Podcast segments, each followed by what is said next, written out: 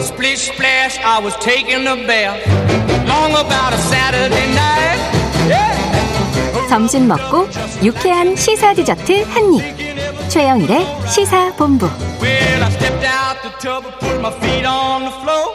I wrapped the towel around. 네, 시사본부 매일 이 시간 청취자분들께 드리는 깜짝 간식 선물 오늘도 준비되어 있습니다. 참땡 컵라면. 열려라 참땡 아시죠? 네. 어, 이 코너 들으시면서 문자로 의견 보내주시는 청취자분들께 예, 컵라면 쏘고요. 짧은 문자 50원, 긴 문자 100원이 드는 샵 9730으로 의견 많이 보내주세요. 자, 이번에는 스포츠 소식을 정리해보는 스포츠 본부. 자, 올림픽 중계를 위해 베이징에 가 있는 매주 이 스포츠 본부를 담당해 주시던 KBS 스포츠국의 정현호 PD를 전화로 연결해서 현지 분위기를 직접 들어보겠습니다.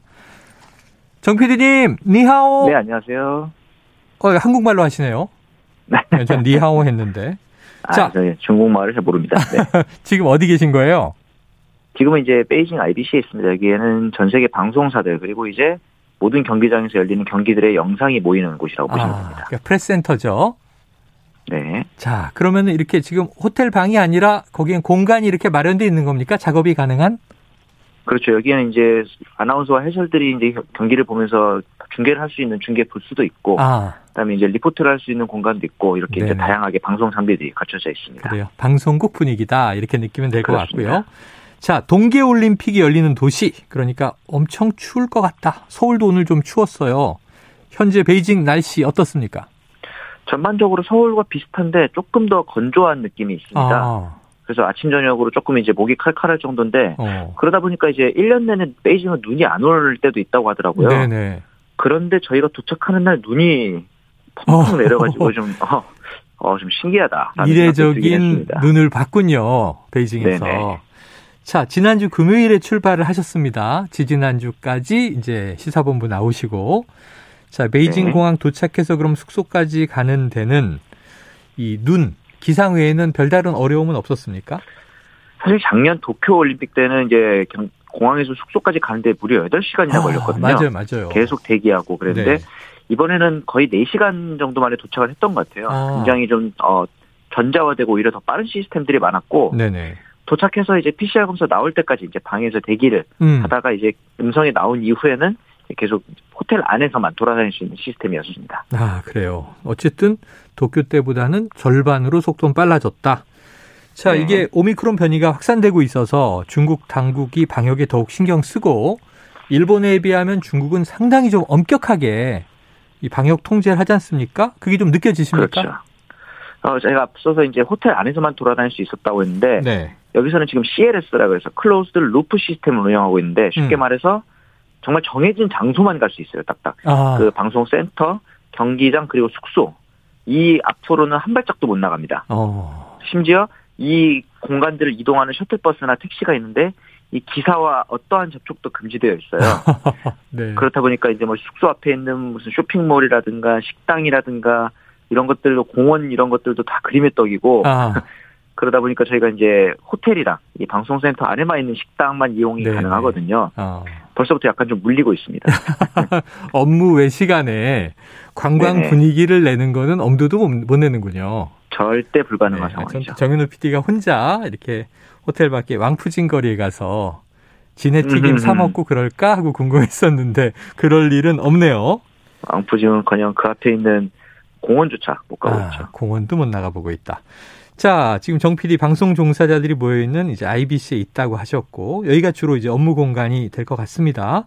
또 네. 다른 나라 취재진들도 좀 속속 도착할 텐데 정 PD님이 워낙 이제 우리가 지금 인정하는 스타 PD잖아요.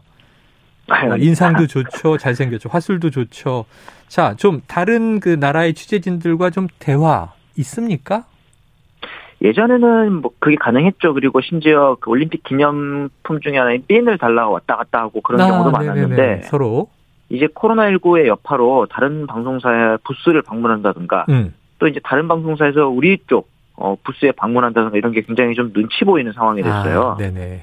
그러다 보니까 취재진들과 올림픽 관련 대화를 나눌 일이 거의 없는데 한 가지 좀 답답한 게 이제 개막식이 바로 다음 주잖아요. 일주일 남았죠. 그래서 그런 정보들을 예, 좀 물어보고 싶은데 예년 예전의 대회들에 비해서 이렇게 개막식 관련된 정보가 없는 경우는 처음이라서 좀 걱정도 되고 네네. 그렇습니다.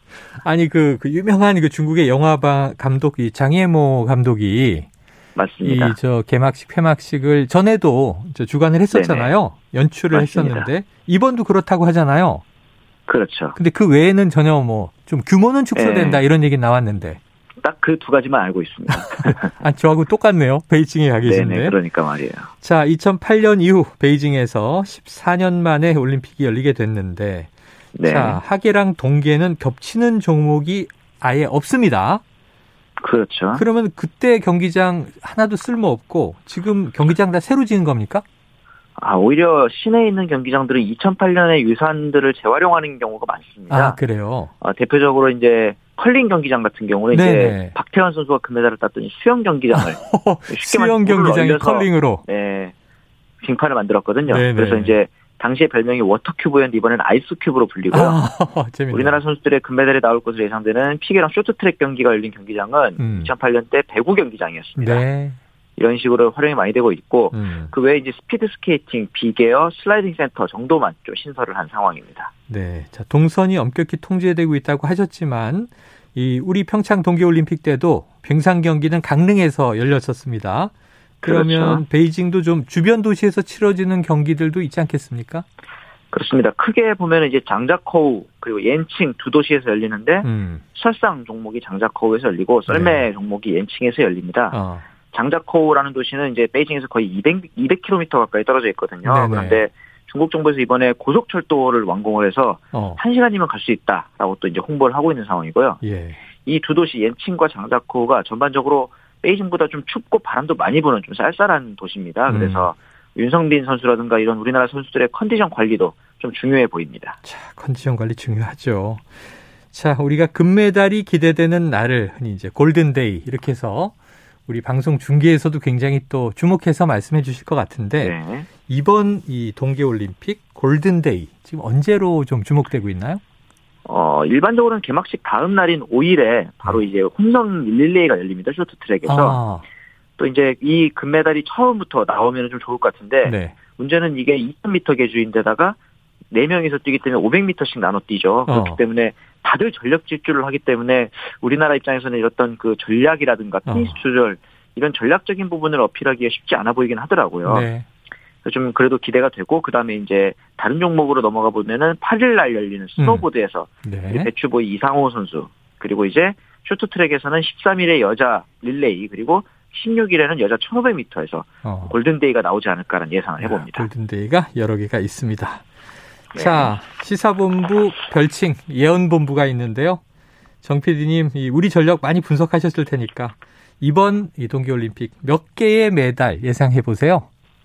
체육회에서는 금메달 한두 개 정도를 예상을 했어요. 아무래도 음. 스타 선수들의 은퇴도 많고 해서 네. 그럼에도 뭐 최근에 있었던 내부에서의 좀 어려운 사태들이 오히려 선수들의 결속을 다지는 계기가 되지 않았을까 네. 싶어서 그 앞서 말씀드렸던 쇼트트랙에서 한 두 개에다가 저는 어, 스노보드 이상호 선수가 최근에 페이스가 굉장히 좋거든요. 네. 그리고 컬링에서 또 이제 팀킴이 저번 대회 어. 금메달에 이어서 또 한 번 좋은 전망을 가져오지 않을까 하는 생각을 하게 됩니다. 알겠습니다. 자, 정 PD님, 국가대표 이 저 PD로 소감 이 각오 한 말씀 주세요. 사실 올림픽이나 월드컵에 대해서 우리나라 사람들이 점점 기대감이 줄어든다는 좀 생각이 있는데 음. 그 오미크론이라든가 이런 것 때문에 침체된 우리나라 분위기에 올림픽이나 월드컵 이런 국제 이벤트들이 조금 더 활력을 가져다 줄 수 있고 네. 선수들의 노력을 온전히 전달할 수 있는 방송을 하는 것이 저희의 목표입니다. 알겠습니다. KBS가 한국 선수 출전 전 경기 중계를 합니다. 고생해 주세요. 감사합니다. 예, 최영일의 시사본부 오늘 여기까지입니다. 자, 이 간식 받으실 분 8577-9554-2570-0220-8693-9654님입니다. 맛있게 드시고요. 시사본부 준비한 내용 여기까지입니다. 저는 내일 12시 20분에 돌아오겠습니다. 청취해주신 여러분 고맙습니다.